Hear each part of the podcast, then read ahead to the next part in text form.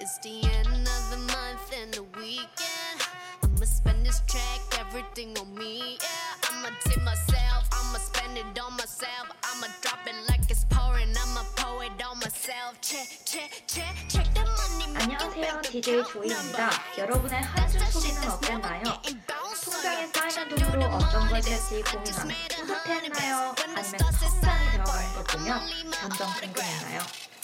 남에게 자랑하기도 애매하고 남에게 토로하기도 애매했던 여러분의 소비 고민 지금 바로 저희 DJ들과 솔직하게 나눠보며 다음 주 소비도 계획해봅시다.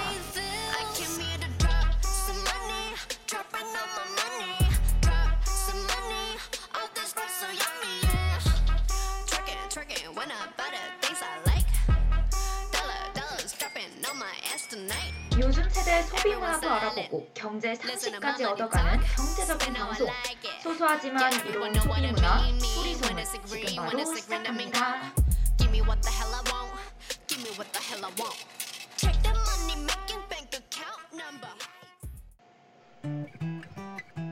길었던 겨우내 줄곧 품이 좀 남는 밤새 컷그 속에 나를 쏙 감추 소리소문 첫방 소소하지만 이로운 우리의 음식 소비 문화는 하이포와 아이유의 봄 사람 벚꽃 말고로 봄 느낌 물씬 풍기면서 시작해봤는데요.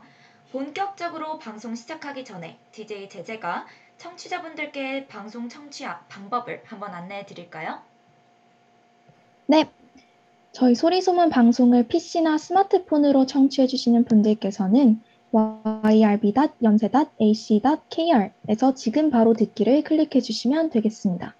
그리고 SoundCloud에서 저희 방송을 비롯해 다른 방송들도 다시 들으실 수 있으니까요. 많은 관심 부탁드립니다. 저작권 문제로 다시 듣기에서 제공하지 못하는 음악의 경우 SoundCloud에 선곡표를 올려놓도록 하겠습니다. 더불어 오늘 저희 방송은 코로나 바이러스의 위험성을 인지하여 실시간 비대면 방식으로 방송을 진행하고 있습니다. 안전하고 즐거운 방송을 위해 늘 노력하는 여비 되겠습니다. 그럼 지금부터 소소하지만 이로운 소비 문화 소리 소문 시작하겠습니다. 저희는 DJ 제재 그리고 DJ 조이입니다. 와. 예! 제재, 우리 이제 첫 방이에요. 첫- 어때요? 예! 떨리나요? 아니 저는 별로 안 떨리는데 조이가 엄청 떨려하는 것 같아요. 아, 오히려 제가 더 떨려하고 있는 것 같아요, 진짜. 아니, 뭔가 오랜만에 방송을 해서 그런지 아까 음향을 조절하는데 막 손이 덜덜 떨리는 거예요. 막 덜덜 떨면서 네, 첫 방을 일단 시작을 한번 해봤습니다. 어, 네. 제재는 한 주 잘 지냈나요? 이번 주에 뭐 했나요? 어, 저는 이번 주랑 저번 주랑 정말 정신없게 보낸 것 같아요. 약간 어, 이번 학기부터 처음으로 대면 수업이라는 걸 들어봤는데 네. 신촌에 갈 일도 너무 많이 생기고 이제 지하철 왔다 갔다 하니까 너무 정신이 없고 음, 약간 이게 우리가 신촌 새내기라는 얘기를 듣잖아요. 약간 새롭게 다시 대학 생활을 시작하는 것 같아서 음, 어, 한편으로는 비대면이 편하긴 편하다라는 생각도 들고 음. 어, 좀 느끼는 게 많은 요즘인 것 같습니다. 어, 어떤 손님 170 분께서 조이 귀엽네요라고 올려주셨어요. 저희 발발 떠는 손을 직접 보여드릴, 보여드릴 수 없어서 참으로 안타깝습니다. 아, 근데 일단 저희가 아무래도 지금 코로나 때문에 대면 수업을 저는 사실상 한 번도 못 해봤거든요. 제재 대면 수업 어땠어요? 되게 궁금해요. 아, 저랑 조이랑 이제 같은 전공인데 저희 맞아요. 전공은 대면 수업이 없어요. 그쵸? 그쵸, 없어요. 그래서 제가 제가 대면 수업 듣는 것도 저희 전공은 아니고 제가 산업공학과 복전을 생각하고 있어서 아, 네. 소수파인 공대과들은 대부분 대면 수업을 열고 있더라고요.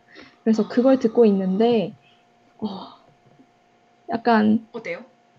아바타 교수님을 보는 것 같아요. 이게 대면으로 수업을. 교수님이 교수님 같지 않아. 그냥 아바타가 내 앞에서 수업하고 있는 것 같은 느낌이 많이 듭니다. 음, 아, 저도 빨리 대면을 한번 해보면 좋아, 좋았지 않았을까 싶은데 저도 내, 내 다음 2학기 때는 대면을 할 수 있지 않을까요?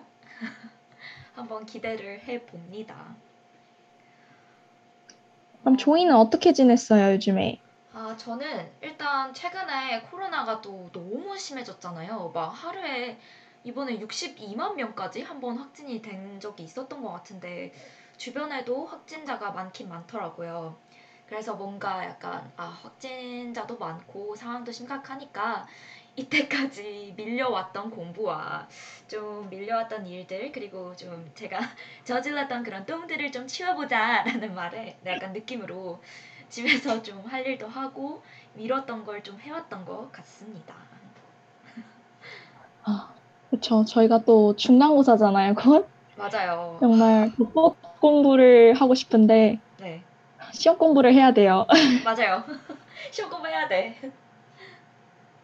큰일 났어, 큰일 났어. 그리고 저희가 이제 또 소리소문 오늘 첫방이잖아요. 맞아요. 그래서 저는 또 이제 찐 첫방, 음. 저희는 이제 경력진 첫방이라서 저희가 네. 저희가 정말 열심히 준비를 했어요. 그래서 시작하기 전에 너무 설레고 긴장되더라고요. 네, 맞아요. 저도 첫 방이라 긴장이 되는데 일단 우리 제재는 저는 2학기째 열 활동을 하고 있는데 제재는 또 YIRB의 신입본이란 말이에요. 그래서 일단 맞아. 시작부터 제재의 활약이 지금 엄청나기 때문에 같이 진행하는 저도 굉장히 기대가 된답니다. 제가 무슨 활약을 했죠? 아, 되게 활약이 한게 없는데. 제재 지금 애초에 지금 청취자분들은 모르시겠지만 이 방송을 아이디어를 낸 기획한 사람이 바로 제재거든요. 그래서 내가 어 이거 기획안 너무 좋은데 하고 제재 우리 같이 방송해요 하고 연락을 했던 거란 말이에요. 이 정도면은 신입국원의 아주 대단한 활약이지 않나 싶습니다. 저는 조이가 연락을 해줘서 정말 구세주 같았어요.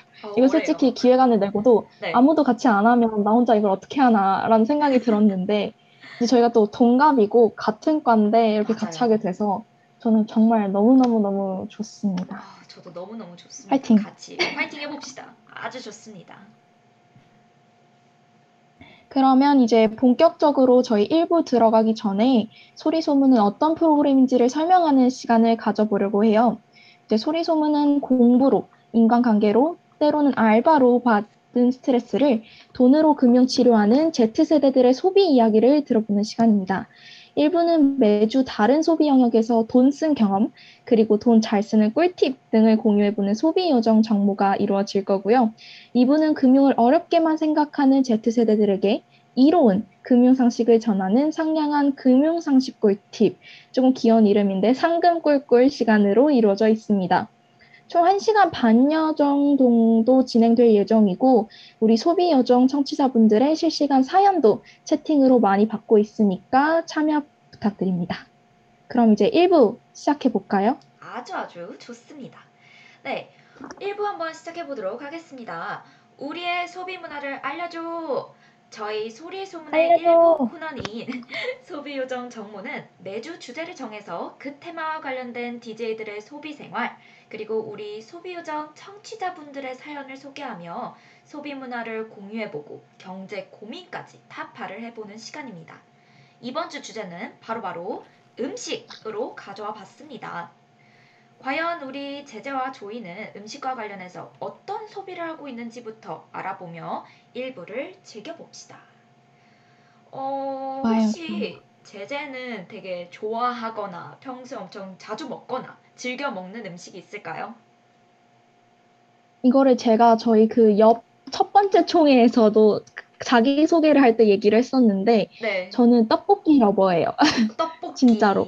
그래서 네, 맞아요. 그래서 요즘은 좀 덜한데 옛날에는 일주일에 거의 한 세네 번 정도 떡볶이를 시켜 먹을 정도로 떡볶이를 굉장히 좋아하고 근데? 떡볶이도 종류가 되게 많잖아요. 네, 약간 학교 앞 떡볶이도 있고 막 신전 떡볶이, 엽기 떡볶이 뭐 되게 많은데 저는 그 중에서도 이제 실시간으로 끓여 먹는 즉석 떡볶이랑 그걸 먹은 다음에 이제 볶아 먹는 볶아 먹는 볶음밥을 사랑합니다. 볶아 먹는 볶음밥 라고 했는데. 지금 채팅에 남겨주셨어요. 네. 읽어주실래요? 어, 저요? 제재가 읽어줄 수 있을까요? 조이가 귀엽네요 하셨던 분이 저한테 또 떡볶이를 같이 먹자고 배신하셨어요, 조이를.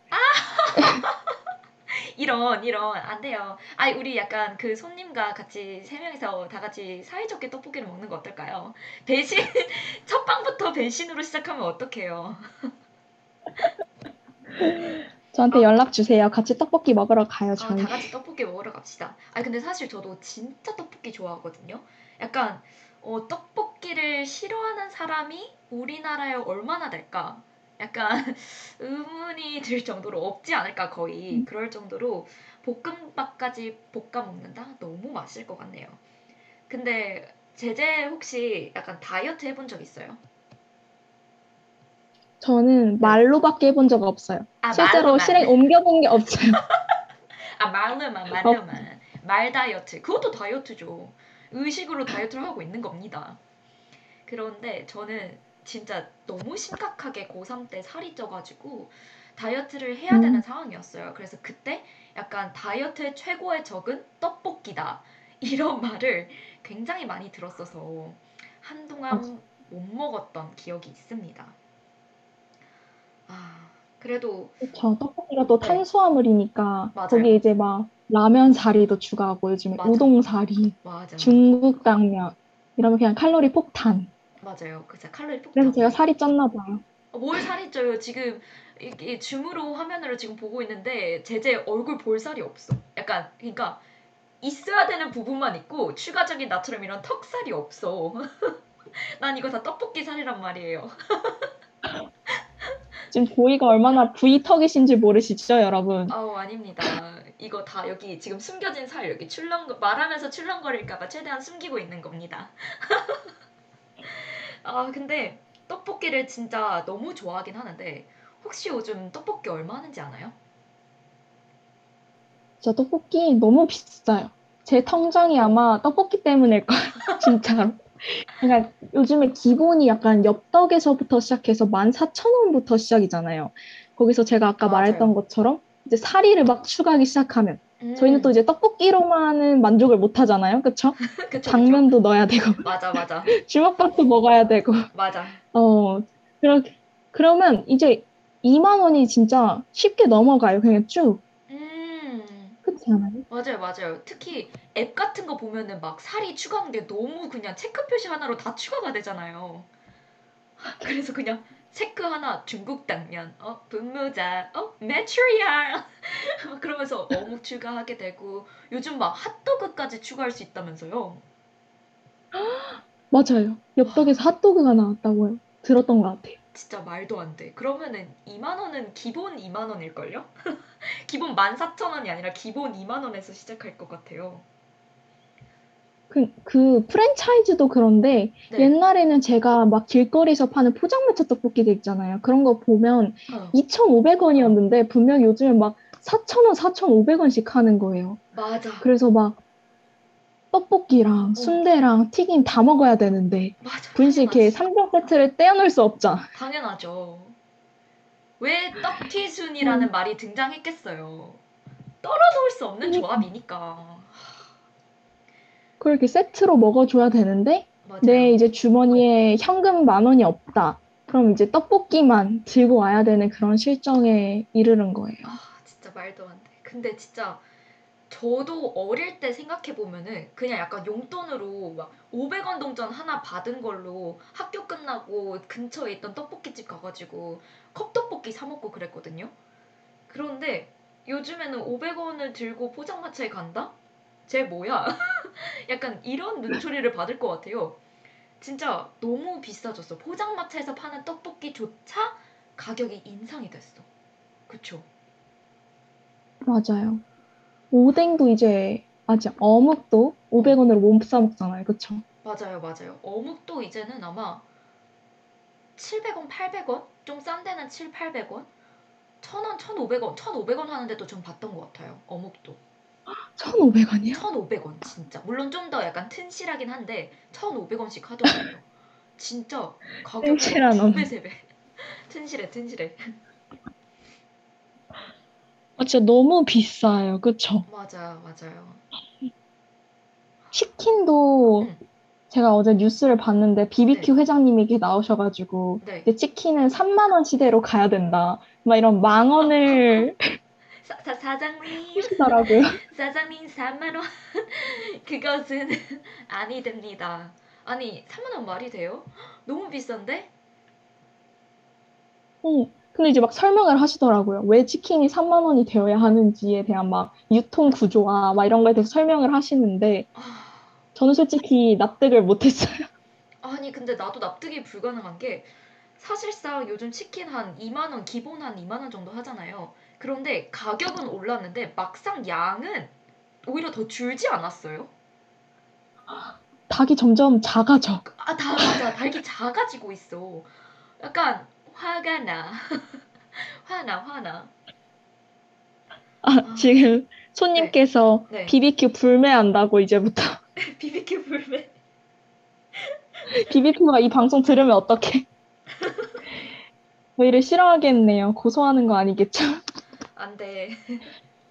아, 근데 진짜 BBQ 그래가지고 돼. 치킨도 그렇고 응. 떡볶이도 그렇고 네. 이게 약간 우리의 소울푸드 서민 음식이었는데 맞아요. 더 이상 약간 그렇지 못한 느낌이 너무 많이 들어요. 맞아요. 그래서 맞아요. 진정한 서민 음식은 이제 뭔가라는 음. 생각이 들더라고요. 어, 진정한 서민 음식? 뭔가 라면이지 않을까요? 라면? 음. 라면은 아직까지는 그래도 집에서 싼 가격에 쉽게 끓여 먹거나 컵라면 먹을 수 있고 하는데 그런데 나중에도 라면 가격이 또 인상이 되겠죠? 막 컵라면 하나에 막 5천 원씩 하는 날이 올 것 같아서 굉장히 두렵습니다. 제 기억에 컵라면은 천원 네. 이하로 사 먹을 수 있는 그런 음식이었는데 맞아요. 요즘 편의점을 가보니까 거의 2천 원 하더라고요. 어, 맞아요, 맞아요. 그건 맞다. 맞아요. 약간 기본적인 그 육개장 컵라면 그런 거는 아직도 몇백 원대거든요. 그런데 이제 막 불다 뭐 아니면 뭐 너구리, 카구리 뭐 종류가 엄청 많이 나왔잖아요. 걔네들은 대부분 이제 1,500원. 좀 편의점에서 싸게 살려면 2 플러스 1 하는 거 하나당 1,000원. 그래도 비싼 느낌이 없잖아 듭니다. 맞아요. 하, 진짜 라면 5천 원 하면 저희는 뭐 먹고 살죠? 어, 나중에 뭘막 간식으로 먹어야 되는 거야? 그 밀웜? 밀웜으로 막 돈가스도 만들고 요즘 장난 아니던데? 막 그런 거 먹게 밀웜 되는 날이. 오지 않을까? 네 맞아요. 약간 충청남도였나? 어느 지역에서 한 고등학교에서 밀웜으로 애들 급식을 만들어서 준다고 하더라고요. 실화, 실화. 진짜로. 그런데 생각보다 학생들 반응이 나쁘지가 않다는 사실에 두 번 놀랐어요, 저는. 되게 그럼 밀웜 돈가스인 걸 모르고, 모르고 먹인 거예요? 아니면 알고 아, 먹인 거예요? 알고 먹인 거. 이제부터 우리는 밀웜 돈가스, 밀웜으로 음식을 만들어 보겠다 하고 학생들한테 줬는데 막상 또 반응은 그렇게 나쁘진 않았다는 그런 기사를 한번 봤었어요. 조이라면 먹을 수 있나요? 아, 근데 약간 되게 또 웃긴 게 뭐냐면은 뭔가 사회가 나를 사- 세뇌시키는 기분?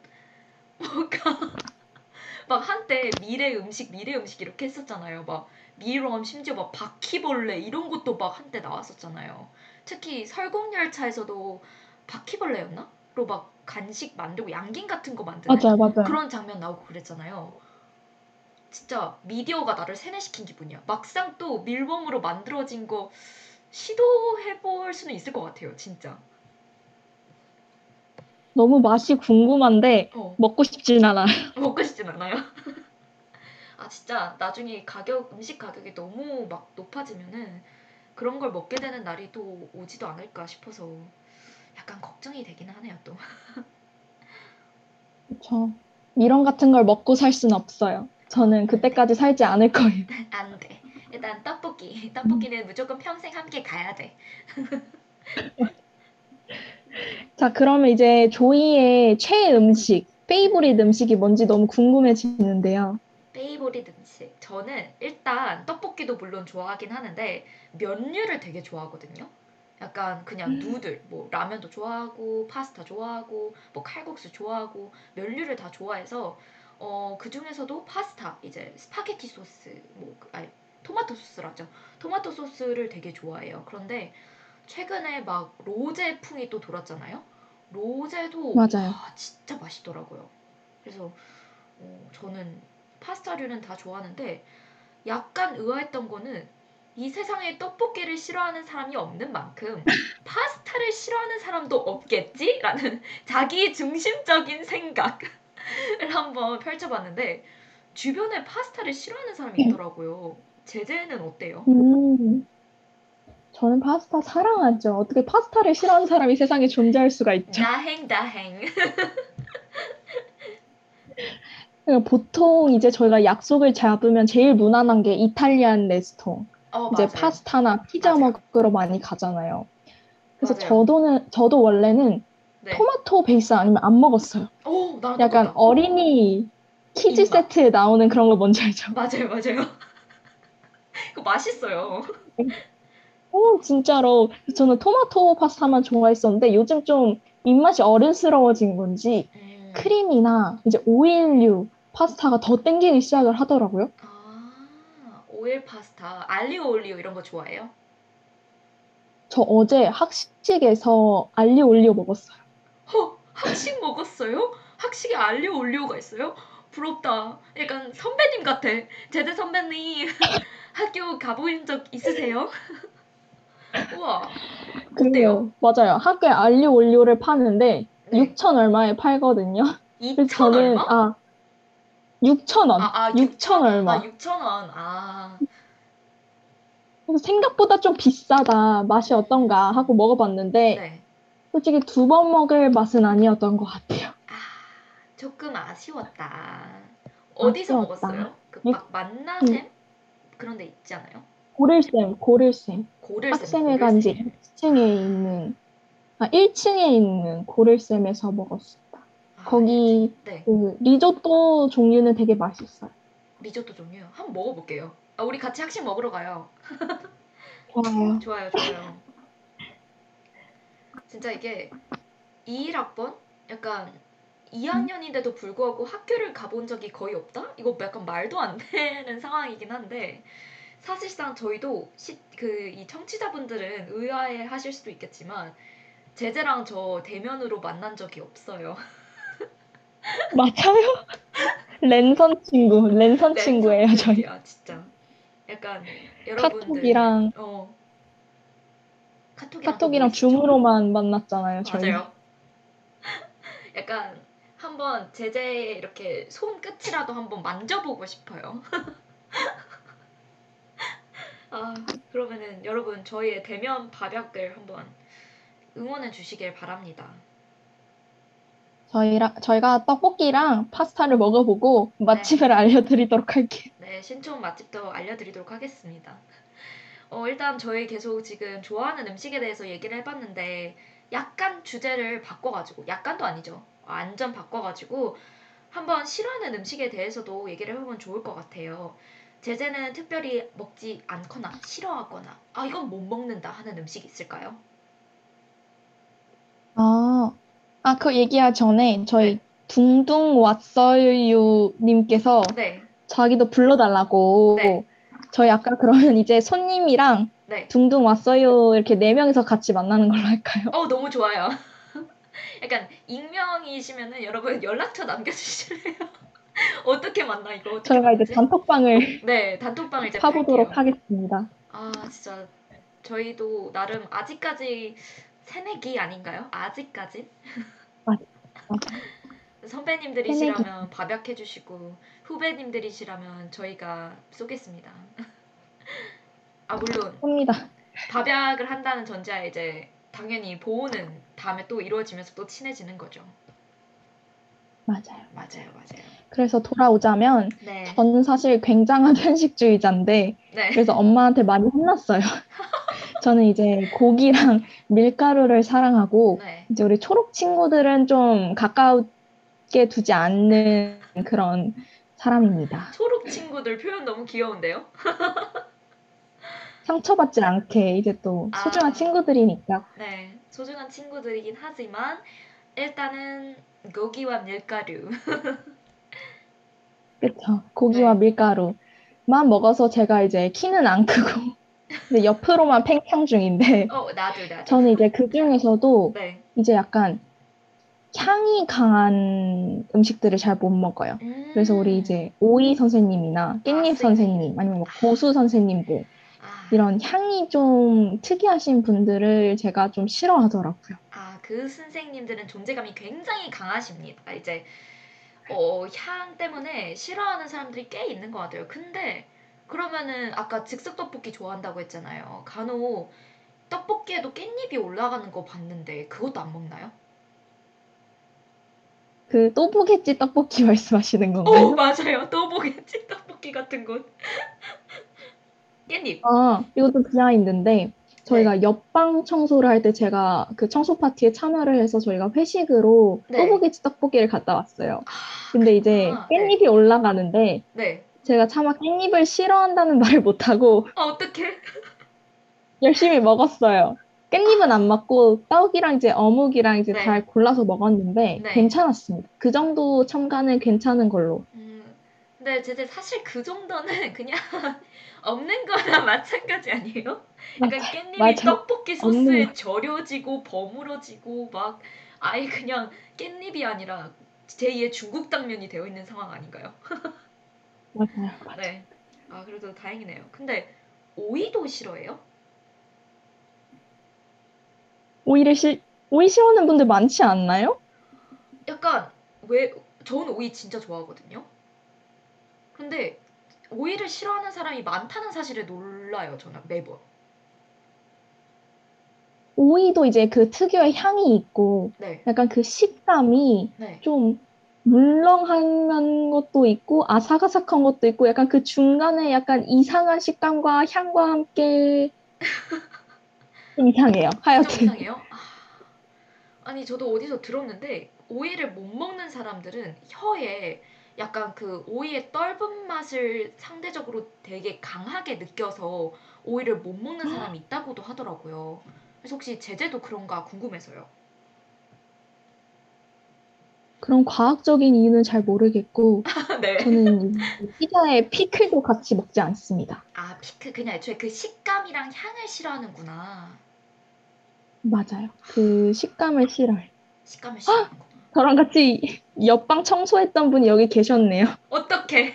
죄송하다고 미안하다고 그런 의도로 얘기한 게 아니었어요. 전 정말 맛있게 먹었답니다. 아시겠지만 약간 지금 제재 지금 땀 삐질삐질 흘리고 있는 거 아니에요? 아, 아, 아, 더워졌어요. 더워졌어요. 아, 그러면 이제 조이는 싫어하는 음식이 뭐가 있을까요? 아, 저 같은 경우에는 약간 오히려 성인이 된 이후로 어릴 때 안 먹었던 음식들을 되게 잘 먹게 되긴 했어요. 예를 들면 뭐 약간 뭐 국밥이나 아니면 뭐 좀 다양한 뭐 고기류나 하지만 그래도 먹지 않는 음식이 있긴 있는데 약간 제가 좀 밍밍하고 약간 흐물흐물 거리는 애들을 별로 안 좋아해요. 그래서 해산물 중에서도 이제 회, 생회를 잘 못 먹고요. 약간 족발, 닭발, 오리고기, 뭐 곱창류 아니면 삼겹살의 그런 비계 부분 약간 콜라겐이 들어가 있거나 약간 그런 느낌들의 음식을 안 먹어요. 정말 저도 편식쟁이랍니다. 저랑 약간 반대의 편식주의자네요. 그렇죠? 아 근데 또 그렇게 약간 웃긴 게 고기를 싫어하고 고기를 싫어. 아니 근데 또 웃긴 게 어, 채소도 싫어요. 뭘 먹고 사는 거죠? 그래서 앞서 말씀, 말씀드린 것처럼 이제 각종 떡볶이, 뭐 밀가루, 면류 그런 걸 먹다 보니까 어 이제 체지방, 나의 지방만 늘어나고 있습니다. 어, 저 족발, 족발 정말 맛있고요. 네, 제 동네에 정말 맛있는 족발집이 있고 네, 이제 곱창은 저도 맛있는지 잘 모르겠어요. 제가 한번 먹어봤었는데 네. 곱창 전골은 맛있지만 곱창은 잘 모르겠다. 아, 그리고 이제 닭발은 저도 시도를 못 해보고 있다가 최근에 한번 시도를 해봤는데 네. 이게 비주얼은 되게 섬뜩한데 약간 떡볶이 같은 중독성이 있어요. 오. 그래가지고 굉장히 어, 맛있습니다. 그래서 제가 맛집을 또 하나 네. 준비를 해왔는데 성수동 쪽에 네네. 이제 진짜 간판이 없고 가게 이름이 간판 없는 집이라는 닭발집이 있어요. 그래서 거기를 잘 보고 들어가셔야 되는데 네. 항상 웨이팅이 엄청나기 때문에 꼭 5시에 가셔서 오픈런을 하시기를 제가 추천을 드립니다. 와, 약간 간판은 없지만 줄은 있는 집.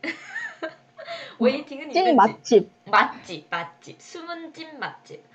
아, 알겠습니다. 약간 제가 주변 닭발 러버들한테 꼭 한번 추천을 해보고 저도 한번 가보도록 하겠습니다. 아주 좋은데요? 그런 약간 맛집 추천도 너무 좋은데요? 어, 제가 한번 네. 조이를 데리고 닭발을 시도해 보도록 하겠습니다. 아, 좋아요. 입문 시켜 주세요. 입문, 입문. 입문 바랍니다. 일단 리액션을 한번 찍어서 제가 어딘가에 올려 보도록 하겠습니다. 우리 소리소문 인스타그램 계정도 있으니까요. 거기 YIRB 언더스코어 소리소문 치시면은 거기에 이제 제재와 조이가 올리는 것들이 올라올 수도 있습니다. 네, 저희 일상들이 갑자기 올라갈 수도 있어요. 맞아요.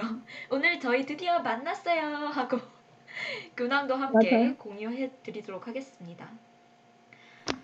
자, 그래서 자, 그러면 이제 네. 저희가 맛있는 걸 많이 먹으러 다니는데 네, 이게 또 식비가 만만치 않잖아요. 맞아요. 혹시 조이 한 달 식비를 계산해 본 적이 있나요?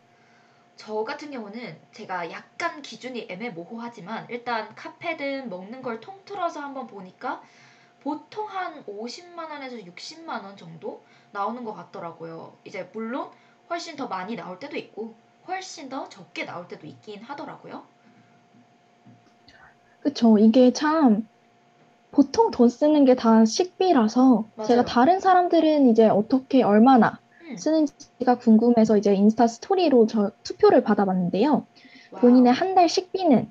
이라는 질문에 총 37분이 어, 감사하게 또 참여를 해주셨습니다. 이래서 제가 준비된 DJ라고 하는 거예요. 약간 약간 진짜 신입 국원인데 신입 부원인데 뭔가 시작부터 굉장히 많은 걸 하고 있는 정말 제제 제가 오히려 본받아야 될 점이 많네요. 그래서 결과는 어떻던가요? 네, 그 10만 원 이하의 세 분이 음, 10에서 30만 원, 그리고 30만 원에서 50만 원에서 각각 12분이, 음, 그리고 50만 원 이상을 쓰신다 하신 분들이 총 10분이 투표를 해주셨습니다. 어, 투표를 해주신 분들께 모두 감사 인사를 드립니다. 오 감사합니다. 그런데 10만 원 이하를 선택하신 세 분은 집합 요정이신가 봐요. 약간 그러니까요. 네, 특히 한 달 식비가 10만 원 이하로 나오기에는 진짜 힘들 거 힘들거든요. 그쵸? 생각을 해보면 네. 커피 10잔도 안 드신 거예요. 거의. 그렇네. 그러네요. 커피 보통 5천 원 하잖아요. 그러면은 뭐지? 이제 커피랑? 디저트. 어. 디저트는 약간 사치이신 분들인 것 같아요. 아, 근데 생각해보면 한 달 식비가 10만 원이면 일주일에 2만 원, 3만 원 쓰시는 건데 와 아예 집에서만 계속 드시는 것보다 그러면 그쵸? 그쵸. 그래도 요즘에는 네. 커피가 진짜 10만 원 이하로 나오기가 너무 힘들고 음, 아마 집콕을 좋아하시는 분들이지 않을까라고 맞아요, 맞아요, 맞아요. 생각이 듭니다. 그래도 그 외에는 30만 원부터 뭐 50만 원 이상까지 되게 골고루 있는 것 같네요. 제재는 혹시 한 달 식비가 어떻게 돼요? 저도 이제 한참 이제 사람들을 많이 만나야겠다. 네. 좀이 같은 아이가 되어야겠다라고 네. 생각한 때는 한 달에 50만 원 이상을 썼던 것 같아요. 아, 특히나 이제 막 친구들 만날 때나 데이트 비용을 할 때도 식비가 엄청 많이 나오니까 네, 식비가 엄청나게 많이 나오기도 했었고요. 네. 지금은 2학년 되고 나서 좀 너무 바빠져가지고 반강제적으로 외식을 많이 못하고 있기는 한데 그래도 한 최소 30만 원 정도는 쓰고 있지 않는가 싶습니다. 오, 맞아요. 약간 저 같은 경우에는 뭔가 술을 잘 못 마셔서 술 모임 이런 데는 많이 나가진 않았는데 확실히 친구들이랑 막 밥집, 예쁜 카페 아니면 뭐 데이트할 때 등 식비에 상당히 많은 돈을 썼던 것 같아요. 그래도 코로나가 없었더라면 훨씬 더 많이 썼겠죠? 어, 어마무시했을 것 같아요. 네. 식비랑 이제 술비라고 하는 게 정확하겠죠? 맞아. 술비, 주류비. 주류비. 주류비가 엄청났을 것 같습니다. 맞아요. 그래서 저희가 자동으로 이제 어쩌면 절약을 지금 하고 있는 중일 수도 있다는 거. 어, 맞아요. Thanks to 코로나. 코로나의 유일한 장점. 절약 가능. 그리고 이제 또 추가 자료를 하나 가- 가져와 봤는데요. 어, 네. 알바몬에서 2020년에 실시한 설문조사에 따르면 네. 대학생들의 평균 생활비는 약 60만 원 정도이고 그 중에서 식비가 약 75%나 차지를 한다고 하네요. 오, 뭔가 75% 약간 60만 원에서 75%? 오, 난 나쁘지 않게 소비하고 있는 것 같은 이런 죄책감이 덜어지는 기분이 들어요. 생각보다 제재랑 조이 우리 둘 다 일반적인 평균적으로 식비에 우리의 생활비를 할애했다라는 점. 어, 약간 죄책감이 덜어지는 기분이네요. 아니요, 저는 이제 또 경쟁 심리가 붙었어요. 남들은 더 맛있는 걸 많이 먹고 다닌다는 뜻이기도 하니까. 아, 아 그렇네. 그 맛집을- 그렇네. 제재 약속 없으면은 막 30만 원 정도에서 끝난다 아까 그랬죠. 맞아요, 맞아요. 어, 약간 더 돌아다녀야겠다는 더, 생각이 더 먹으러 갑자기 드네요. 좋아요. 어, 그 와중에 저희 어, 이 이름은 제 전공책 앞 페이지에서 이제 저자로 본 이름이었던 것 같은데요. 사연이 하나 들어왔습니다. 어, 이제 챙 웨인 라이트 님께서 사연을 보내주셨는데요. 한번 읽어보도록 하겠습니다. 집에서는 데워 먹을 수 있는 포장 간편식을 자주 먹고 가로치고 햇반, 국, 찌개류, 닭가슴살, 오트밀 이렇게 얘기를 해주셨네요. 그리고 일주일에 다섯 끼 정도는 외식을 하는 것 같아요. 아마 식비가 많이 나올 것 같아서 점점점 얼른 요리를 시작해야겠다 싶으면서도 엄두를 못 내고 있네요. 하고 보내주셨습니다. 근데 확실히 뭔가 식비가 많이 나오면은 아 집에서 해 먹어야겠다 집에서 요리해야지 이런 생각이 많이 들기는 할 것 같지만 재료비가 또 만만치 않게 나오지 않을까요? 그니까요. 이게 제가 그 네. 유명한 영상이, 영상을 하나 본 게 있는데, 네. 거기서 왜 배달이 해먹는 것보다 싼가 를 이제 논리적으로 막 수학적으로 계산을 해서 보여주시더라고요. 어머 어머 특히. 약간, 약간 1인 가구의 경우에. 네, 아, 자취생의 1인 가구. 경우에는 아무래도 재료를 사도 이거를 하루에 다 먹을 수도 없고, 그렇다면 맞아요. 다 남고 이제 맞아요. 버리다 보니까 이게 사실은 배달을 해먹는 게 더 경쟁적, 경제적일 수도 있다라는 그런 음. 논리를 펼치시더라고요. 아, 말이 되기는 해요. 약간 요즘에는 또 밀키트도 많이 나오는데 밖에서 사 먹는 것보다는 저렴할 순 있지만 밀키트도 자주 먹으면은 또 그것도 비용 부담이 되겠죠? 맞아요. 요즘 이제 뭐 마켓컬리나 이런 네. 데서 다들 특히 자취하는 주변 친구들 보면 밀키트를 참 많이 해 먹던데요. 네. 근데 어, 밀키트 저는 괜찮은 것 같아요. 네. 맛도 어, 내가 한 것보다 훨씬 맛있어요. 일단 그래서 맛있다. 맞아요. 그 집밥을 할 시간을 아껴서 밀키트로 더 경제적으로 먹자라고 생각하는 편입니다. 그것도 좋긴 하네요. 약간 밖에 나가면은 또 뭔가 친구들이랑 같이 있을 때 굳이 내가 약간 짠돌이처럼 약간 아, 싼 거 먹으러 가자. 약간 이렇게 하기가 조금 그렇잖아요. 제재도 아마 알 거예요. 맞- 약간 맞아요. 어, 파스타 하나에 5천 원? 너무 좋은데? 이러면서도 뭔가 친구들이랑 오랜만에 만나서 먹으러 가기에는 조금 애매한 그런 느낌이 있어요. 그쵸? 맞아요. 이게 좀 네. 애매해요. 맞아. 약간 선배들이랑 밥약할 때 레스토랑 잡는 거나 네. 친구들 만날 때 어디서 볼까? 약간 이런 것들이 다 적정 가격선을 책정하여서 네. 어, 너무 비싸지도 않고 너무 싸지도 않으면서 굉장히 가성비가 있고 맛도 있어야 하는 굉장히 어려운 임무를 음. 매번 담당하고 있습니다. 아, 골치 아파. 그래도 약간 식비로 돈이 많이 나가는 건 어쩔 수 없는 일인 것 같아요. 그래도 또 우리 먹기 위해 살고 또 살기 위해 먹고 하는 거니까. 맞아요. 근데 또 우리나라 사람들이 생각보다 이 음식에 진심인 거 같지 않나요? 음, 정말로.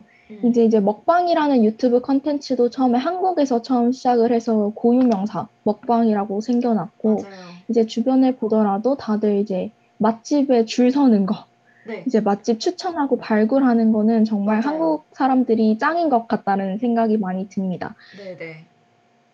진짜 약간 항상 어디를 갈 때는 네이버 리뷰 아니면은 뭐 어디 인스타그램 뭐 좋아요 수, 댓글 수, 홍보 글 보면서 맛집을 찾고 충분한 서치를 하고 야, 나 여기 한 A, B, C, D, E까지 한번 골라봤어. 우리 어디로 갈래? 하고 결정을 하는 것 같아요. 진짜 막 링크 다 보내. 후보가 맞아. 후 다섯 개는 돼야 돼요. 맞아. 그쵸? 다섯 개는 돼야 돼, 진짜. 아. 쉽지 않아, 쉽지 않아요. 그쵸? 네네네네. 저도 막 인스타나 뭐 아니면은 뭐 네이버 심지어 막, 막 요즘 맛집 어플 심지어 우리 에타 게시판에도 그런 게 엄청 올라오더라고요. 맛집 맞아요. 게시판 이런 거. 그래서 거기서 보면서 고르고 많이 막 찾으러 다니는 것 같아요. 생각보다 저도 꼭 맛있어 보이는 곳이 있으면 네. 저장하기를 누른 다음에 어 이제 지도에 꼭 표시를 해놓고 그 네. 근처에 갈 일이 생기면 그걸 찾아서 이제 가는 편이거든요. 아 진짜요? 지도에 표시까지 해놔요? 어 이제 카카오 맵에 이제 즐겨찾기 이렇게 아. 폴더에 따로 이렇게 저장을 해놓습니다. 저는. 역시 정리의 여왕. MBTI가 ENFJ죠. 저랑 똑같죠? 아니요, 저는 인프피예요. 아. INFP. 아, 맞다.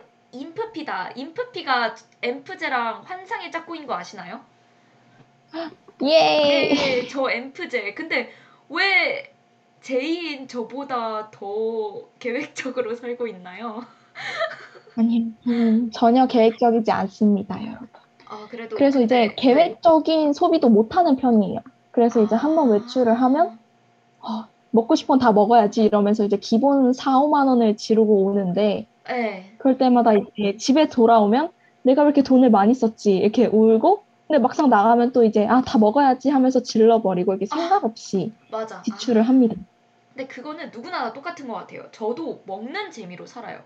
근데 요즘 진짜 가격 보면은 유명한 곳은 막 도넛 하나에 3, 4천 원 하고 조각 케이크 하나에도 막 8, 9천 원씩 하고 하니까 되게 또 모순적인 게 이런 디저트에 쓰는 3, 4만 원은 막 생각 없이 펑펑 쓰는데 전공책 막 3, 4만 원, 아, 이거 어떻게 사지? 하면서 막손 부들부들 떨리고 이러는 제 모습이 참 부끄럽네요.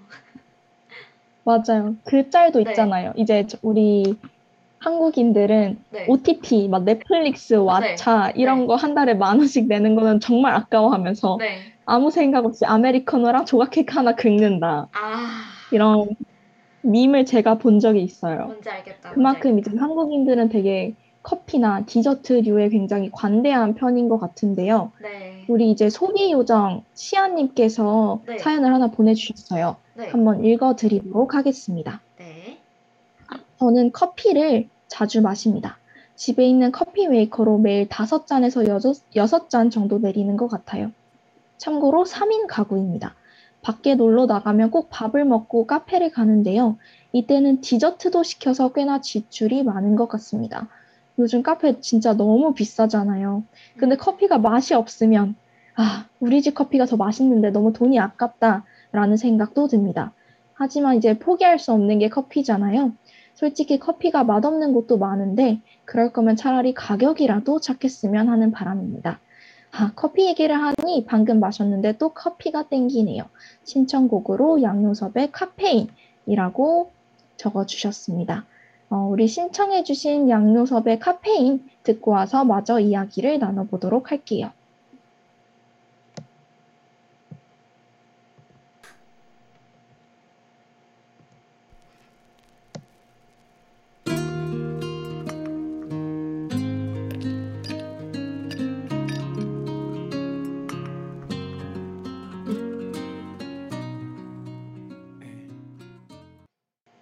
네, 양요섭의 카페인 듣고 다시 돌아와 봤습니다. 계속해서 얘기를 한번 이어가 볼까요? 제재는 커피 잘 마시나요? 저는 원래 커피는 맛이 없어서 너무 쓰잖아요. 네. 그래서 못 마시다가 네. 어, 아직도 이제 보통은 달달한 이제 아이스 초코나 에이드 종류를 주로 마시는 편인데요. 네. 근데 그거 알죠, 이제. 뭐요? 아, 아, 아이스 아메리카노가 카페에서 네. 제일 싼 거. 이제 맞아요. 저런 이제 아이스 초코나 음. 에이드는 네. 어, 3, 4천 원 더 비싸요. 그래서 이제 돈을 걱정하면서 커피를 마셔야 하나라는 세- 실없는 생각도 합니다. 아, 그 맞아요. 일단 아아가 어딜 가든지 가장 싸긴 한데 약간 저 같은 경우는 오히려 커피 맛은 상관없는데 이상하게 카페인이 최근에 이렇게 잘 안 받더라고요. 뭔가 약간 속이 더 쓰리고 그래서 막 최대한 안 마시려고는 하는데 그렇다고 단 거는 마시고 싶지가 않을 때는 티를 마셔요, 주로. 특히 페퍼민트 티. 음, 제가 약간 쎄한 걸 좋아해서 티를 마시는데 제제도 아니면 티 종류 한번 마셔봐도 좋을 것 같아요. 조이 혹시 민초단인가요? 어, 저 민초 좋아하죠. 민트 초코 사랑합니다. 어쩐지 페퍼민트 티를 좋아하면 민초도 사랑할 것 같았어요. 설마 제제 민초단 아닌가요? 저는 반미초단이죠. 아, 어떻게 이럴 수가 있어? 아, 진짜 말도 안 돼. 말도 안 돼. 반민초단이에요? 당연하죠. 아, 말도 안 돼. 왜, 왜, 왜, 왜, 왜, 왜, 왜요? 설마 또 치약만 논리를 펼치실 건가요?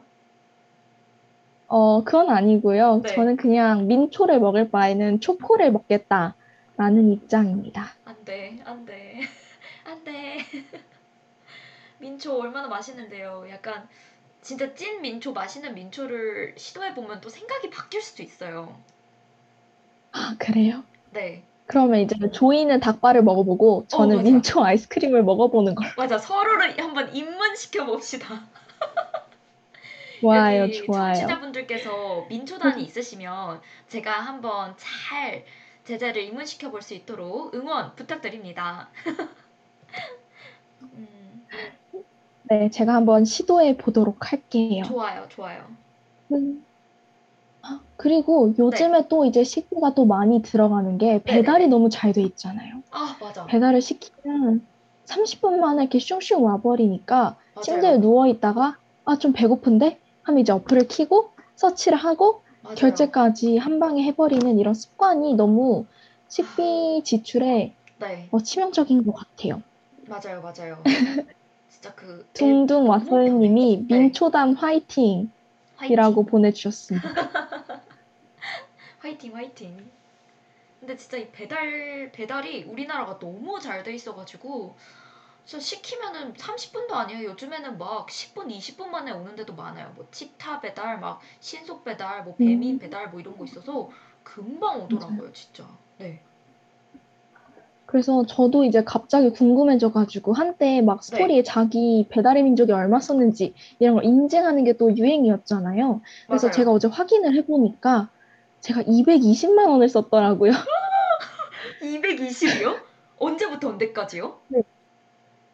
그게 이제 대학 이 대학 입학하고 나서부터니까 220만 원이면 거의 한 달에 약 13만 원, 15만 원 정도 썼다는 건데 네. 이게 외식을 빼고 네. 배달만 15만 원을 와. 썼다는 게 저는 믿을 수가 없더라고요. 그렇네, 그렇네. 심지어 이제 배달 음식만 시킨 게 아니라 밖에 나가서 먹고 마시고도 했을 거니까.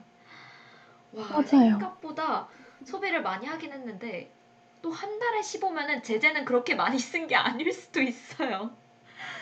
아, 그래요? 진정한 배달 러버들은 제재보다 훨씬 더 자주 시켜 먹을걸요? 그냥 매 끼니를 배달로 대체를 하는 사람들도 분명히 있을 거예요. 아, 그래서 약간 본인은 그러면 배달을 많이 시켜 먹는 편인가요? 어, 저는 그렇게 자주 시켜 먹지는 않아요. 그런데 이게 또 약간 좀 웃긴 게 시켜 먹지는 않은데 밖에 가서 사, 사서 이제 집으로 들고 와서 먹는 거죠. 그러니까 내가 직접 배달을 하는 거지. 아, 그래서 되게 아. 좋아요. 아, 진짜요? 그러면 네. 이제 배달기를 또 아낄 수가 있네요. 그쵸? 그렇죠. 산책 갈겸 나가서 뭐 갔다 오고 이제 뭐 배달기도 아끼는 셈이고 일석이조인 거죠. 맛있는 건 먹고. 맞아요. 근데 이제 또 배달비가 요즘에 또 엄청나게 사회적 이슈잖아요. 그렇죠. 만원 음식을 시켜 먹는데 이제 배달비가 3, 4천 원이다. 그럼 이제 또 시켜 먹기 망설여지기도 하고 맞아요. 또 이제 또 최소 주문 금액 이라고 음. 이제 요즘 이제 허들이 또 있다 보니까 그것도 맞아요. 맞춰야 돼서 너무 부담이고 네. 이제 실제로 너무 이제 자영업자 분들도 부담이시니까 맞아요. 홀에서 먹는 것보다 배달 음식비를 천 원이나 이천 원 정도 더 올려서 파는 음. 경우도 허다하다고 합니다. 그래서 이제 배달료가 저희한테도 부담이지만 그쵸. 파시는 이제 영업자 분들에게도 부담이 되는 상황인 것 같아요.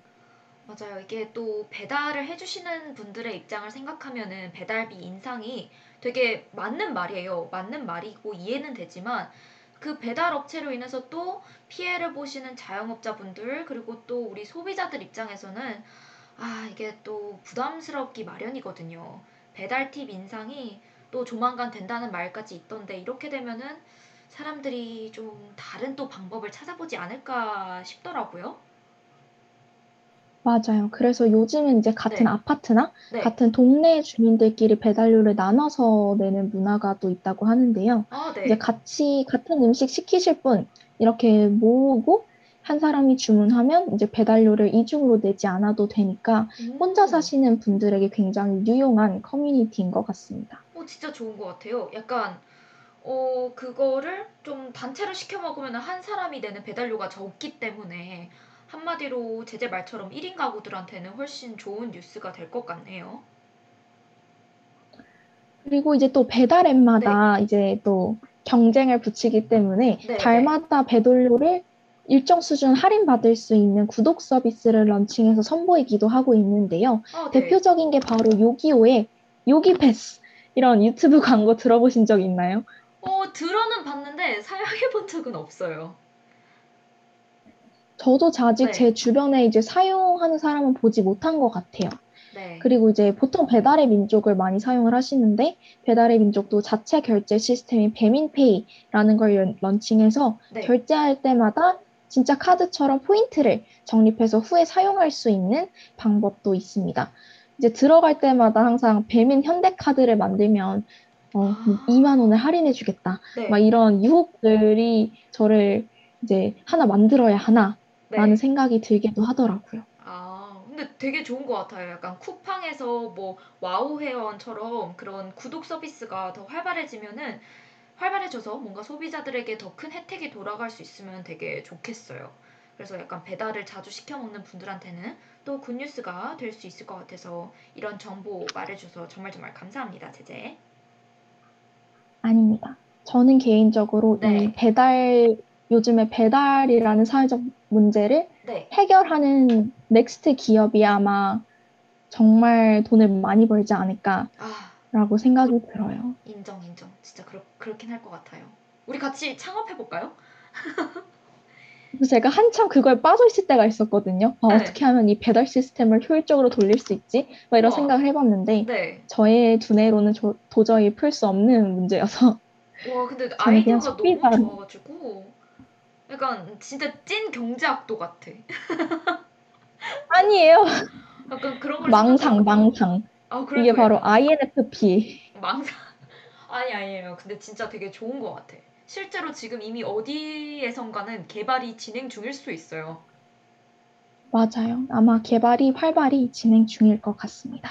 네. 자, 그러면 지금까지 먹고 싶은 건 너무 많은데 돈이 없는 두 대학생들의 한풀이를 들어보셨고요.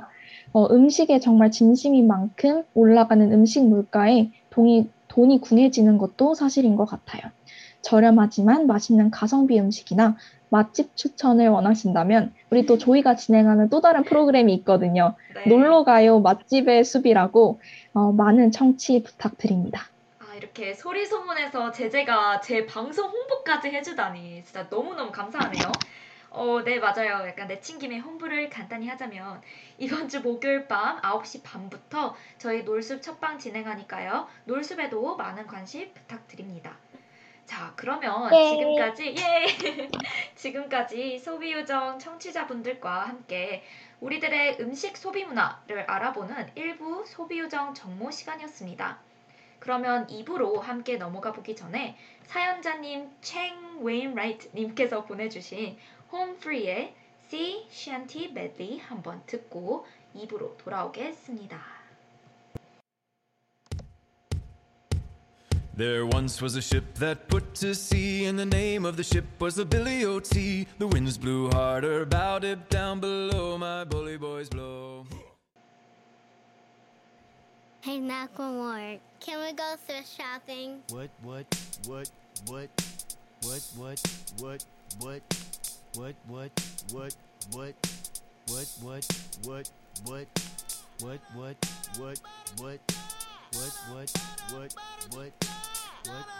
경제, 금융, 소비 어려워하지 마. 우리가 알려줄게.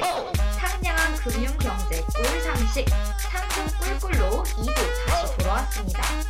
상금 꿀꿀에서는 저희 두 DJ들이 각자 경제 선생님과 학생이 되어서 요즘 회사와 관련된 다양한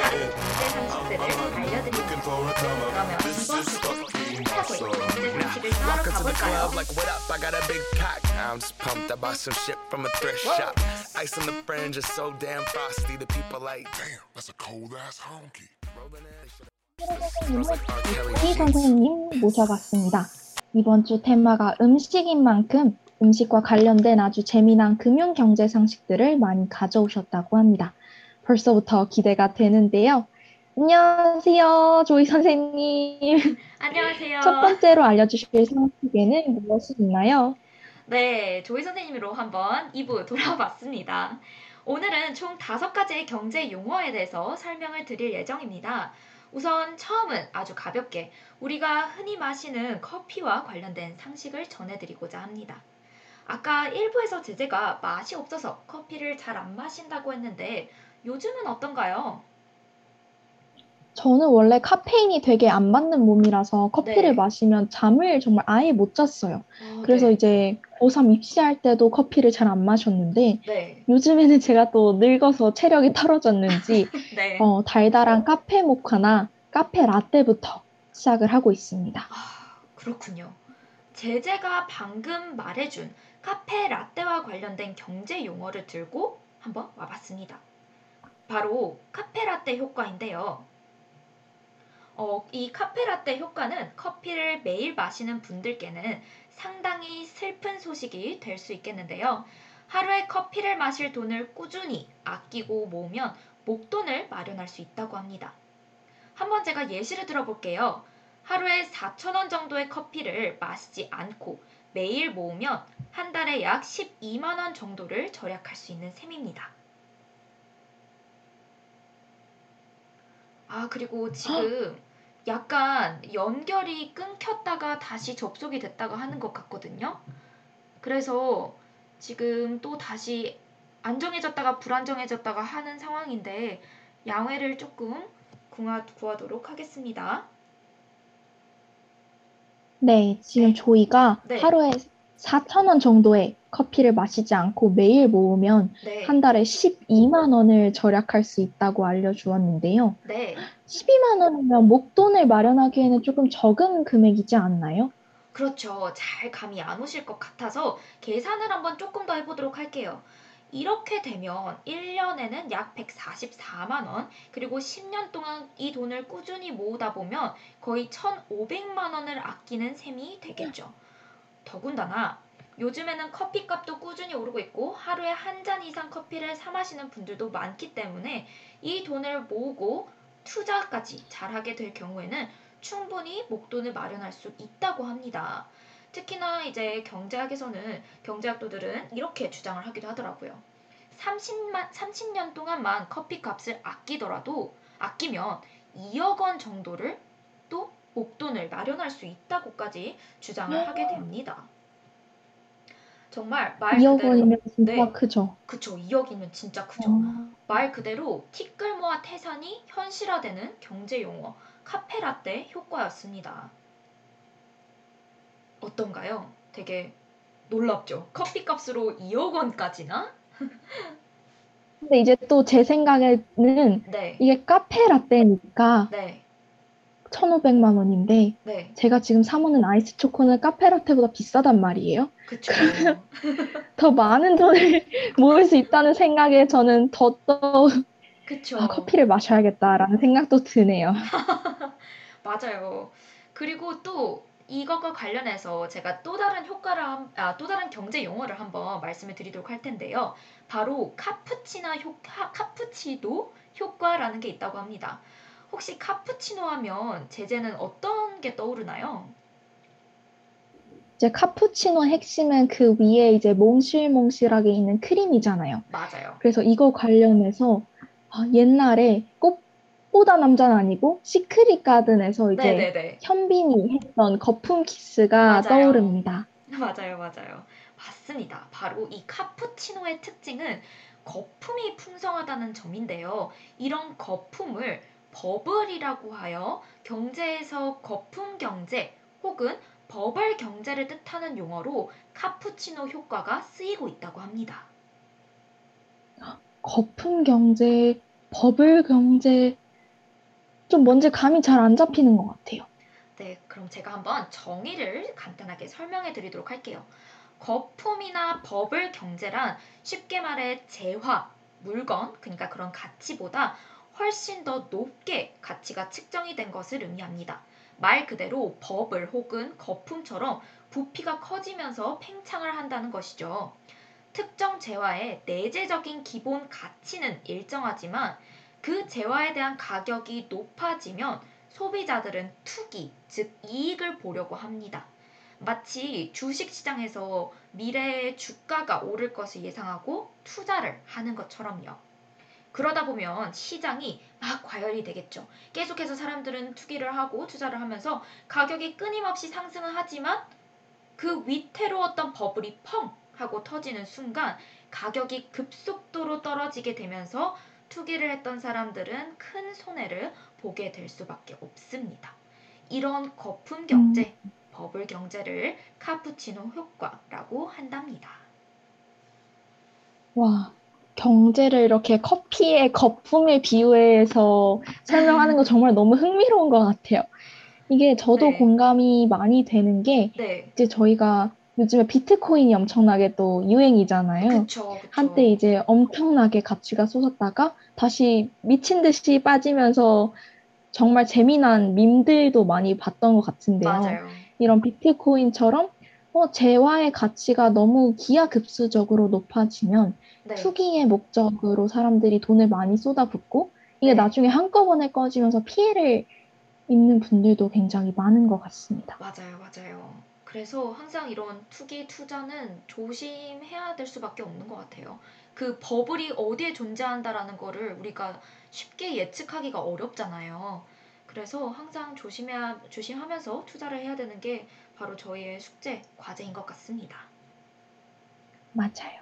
네, 그리고 제가 다음 세 번째로 또 새로운 용어를 한번 소개를 해 드리도록 할 텐데요. 바로 땡땡 지수인데 땡땡 안에 들어갈 말을 알아보기 전에 제재한테 질문 하나 드려볼게요. 혹시 맥도날드에서 시그니처 버거, 버거가 뭔지 아시나요? 맥도날드 하면 개인적으로 저는 스파이시 상하이 버거밖에 안 먹기 때문에 네. 스파이시 상하이 버거라고 대답을 하고 싶지만 네. 아무래도 맥도날드 하면 뭐다? 빅맥이다. 오, 맞나요? 빅맥, 빅맥 맞습니다. 아주 제가 원하는 정답들을 쏙쏙 잘 말씀을 해주시고 계십니다. 네, 일단 지수 중에서도 바로 빅맥 지수에 대해서 말씀을 드려보도록 하겠습니다. 일단 맥도날드는 전 세계 각국에 프랜차이즈 지점을 두고 있습니다. 더군다나 모든 곳이 다 동일한 레시피와 재료를 활용하고 있기 때문에 햄버거의 가격, 그 가격을 활용해서 각 나라의 상대적 물가 수준, 그리고 통화 가치를 알 수 있게 된답니다. 즉, 햄버거 중에서도 다 팔고 있는, 기본적으로 전 세계에서 다 팔고 있는 빅맥의 가격을 미국의 달러로 환산해서 경제 분석 지수로 활용하게 되는 게 빅맥 지수입니다. 저한테 햄버거는 먹는 음식일 뿐인데 네. 이렇게 경제 용어로 이해하려니까 잘 이해가 되지 않는 것 같아요. 네. 혹시 조금만 더 설명을 해주실 수 있을까요? 물론이죠. 일단 경제학에서는 같은 물건은 어디에서나 값이 같아야 된다라는 일물일가의 법칙이 존재합니다. 하지만 가격을 동일하게 설정을 해 두어도 국가마다 환율이 다르기 때문에 차이가 존재할 수밖에 없죠. 한번 예시를 들어볼게요. 만일 화폐의 가치가 같다면 미국의 5달러는 우리나라의 돈 5천 원과 맞먹겠죠. 하지만 어제 환율을 제가 확인해 봤는데 어제 1달러를 원화 우리나라 돈으로 환산을 했을 때 1215원이었습니다. 물론 오늘은 조금 떨어져서 1212원이긴 하지만 1215원으로 한번 계산을 해볼게요. 이렇게 된다면 우리나라 돈 5천원으로 미국의 5달러짜리 빅맥을 구매할 수 있을까요? 아니요. 없겠죠. 미국에서 5달러짜리 빅맥을 먹으려면 우리나라 돈으로는 6,075원이 필요한데 1,075원이 부족하게 되는 것입니다. 그래서 조금 이해가 가셨을까요? 화폐 가치 차이가? 결국 같은 물건이라도 네. 환율에 따라서 네. 값이 다를 수도 있고 그렇기 때문에 우리 전 세계에서 팔고 있는 맥도날드의 비- 맥도날드의 빅맥의 가격을 통해서 그 가격 그 나라의 네. 경제 분석 지수를 미국의 달러와 비교해서 알 수 있다는 그런 내용이었던 것 같습니다. 네, 맞습니다. 그러면 빅맥 지수가 높아지거나 낮아지는 것과 통화 가치에는 어떤 관계가 있는 걸까요? 네, 일단 빅맥 지수가 높, 낮으면 낮을수록 해당 국가의 통화가 달러화보다는 훨씬 저평가된 것을 의미하고요. 빅맥 지수가 높으면 높을수록 해당 국가의 통화가 달러화보다는 고평가된 것을 의미합니다. 즉 우리나라는 미국과 비교했을 때 빅맥 지수가 낮기 때문에 원화 우리나라 돈이 달러화 미국 돈보다는 저평가된 것이죠. 그리고 빅맥 지수 이외에도 스타벅스 지수, 뭐 애플의 아이팟 지수, 심지어 우리나라 국내에서도 농심의 신라면 지수 등 다양한 지수가 존재한다는 점을 추가로 알고 계시면 좋을 것 같습니다. 어, 스타벅스 지수랑 네, 국내 농심 신라면 지수가 있다는 건 처음 알 상, 처음 안 용어인 것 같아요. 네, 정말 음식을 통해서 비교하는 경제가 네, 네. 꽤 활발하게 일어나고 있군요. 그렇죠, 그렇죠. 저도 보면서 되게 신기했어요. 재밌기도 하면서, 어, 이런 거 알아두면은 되게 재밌겠다라는 생각이 들었습니다. 자, 그리고 또 다른 경제, 경제 용어, 네 번째로 또 다른 상식을 전해드리도록 할게요. 제제, 우리나라 사람들이 가장 많이 시켜 먹는 야식 1위는 뭘까요? 저는 떡볶이라고 이것도 대답하고 싶지만 네. 아무래도 국민 야식은 치킨 그리고 이제 어른이시라면 치킨과 맥주 치맥이 아닐까 싶은데요. 저희 집도 네. 동생들이 치킨을 일주일에 진짜 세네 번 시켜 먹었어요. 진짜요?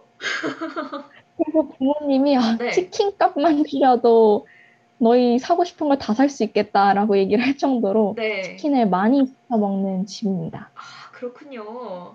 일단 맞아요. 이 치킨 아이들 뭐 남녀노소 누구나 좋아하는 치킨과 관련해서도 치킨 게임이라는 경제 용어가 있습니다. 하지만 여기에서 치킨은 우리가 먹는 그 닭이 아니라 바로 겁쟁이라는 의미를 가지고 있다고 합니다.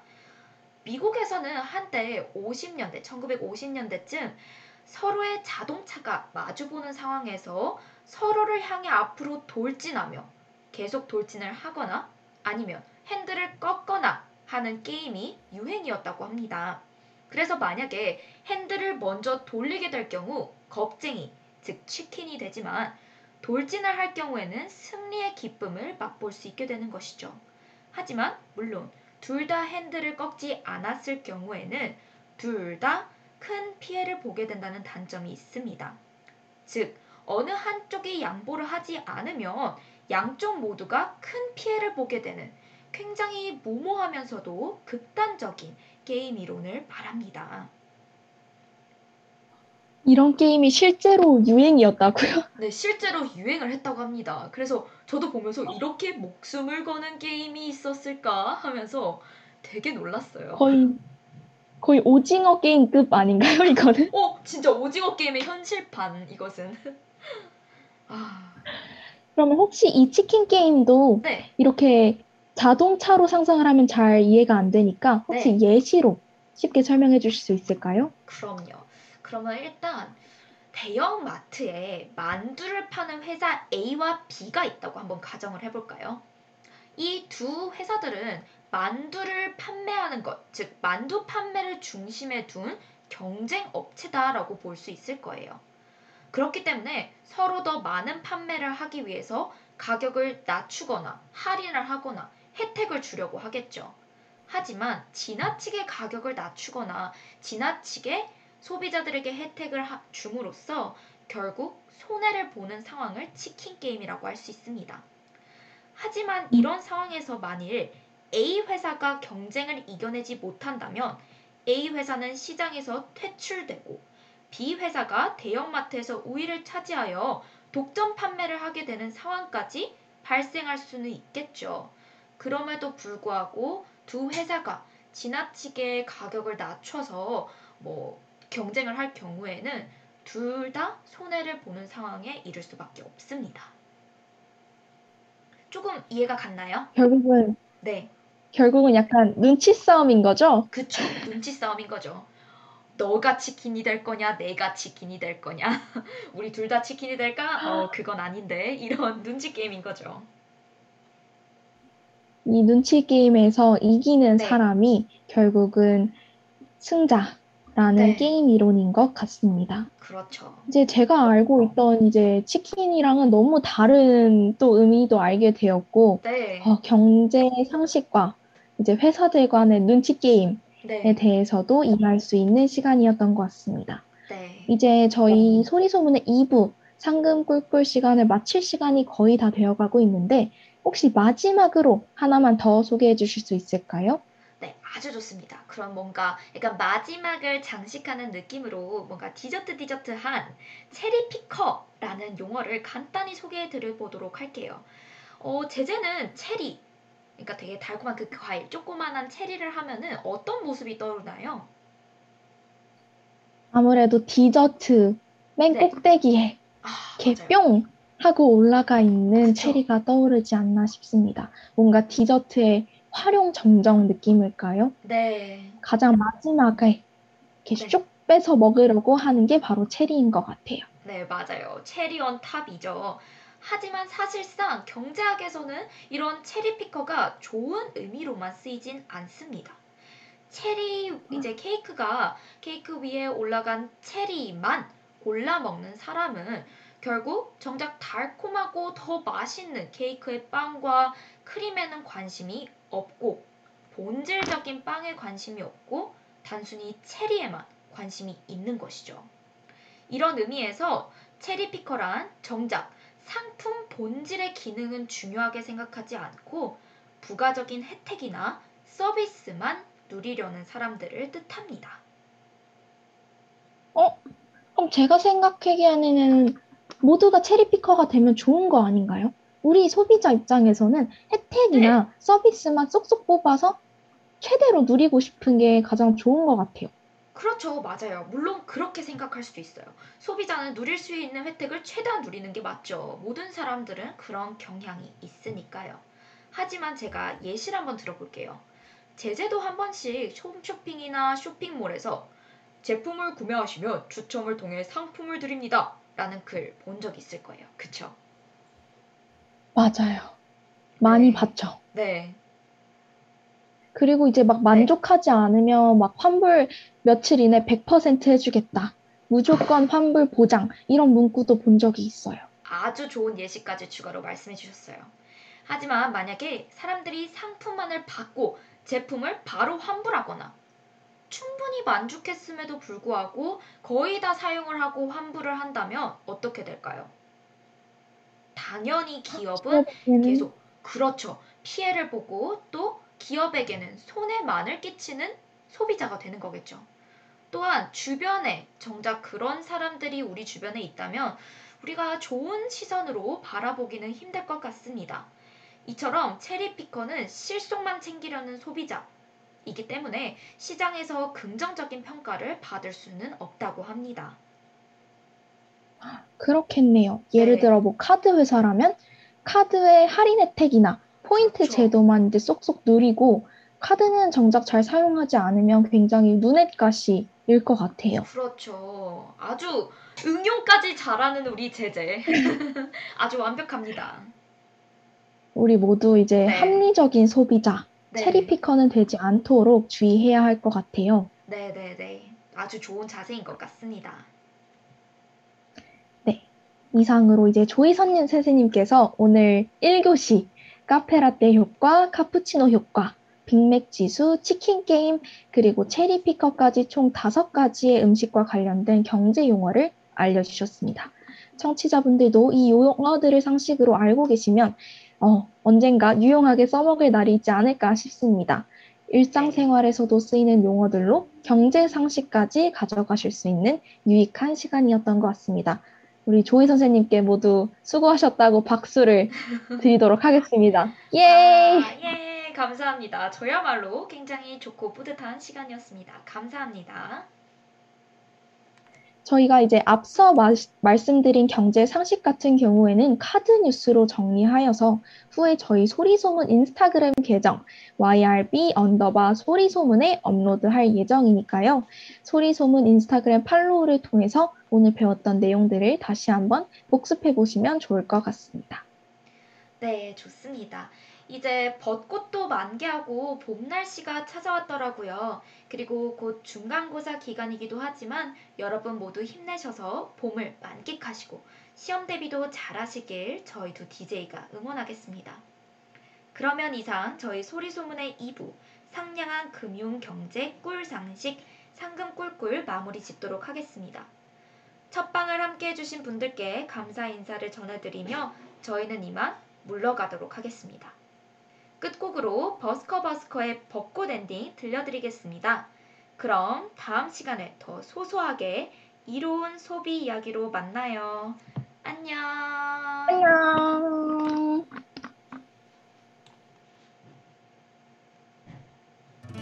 그대여 그대여 그대여 그대여 그대여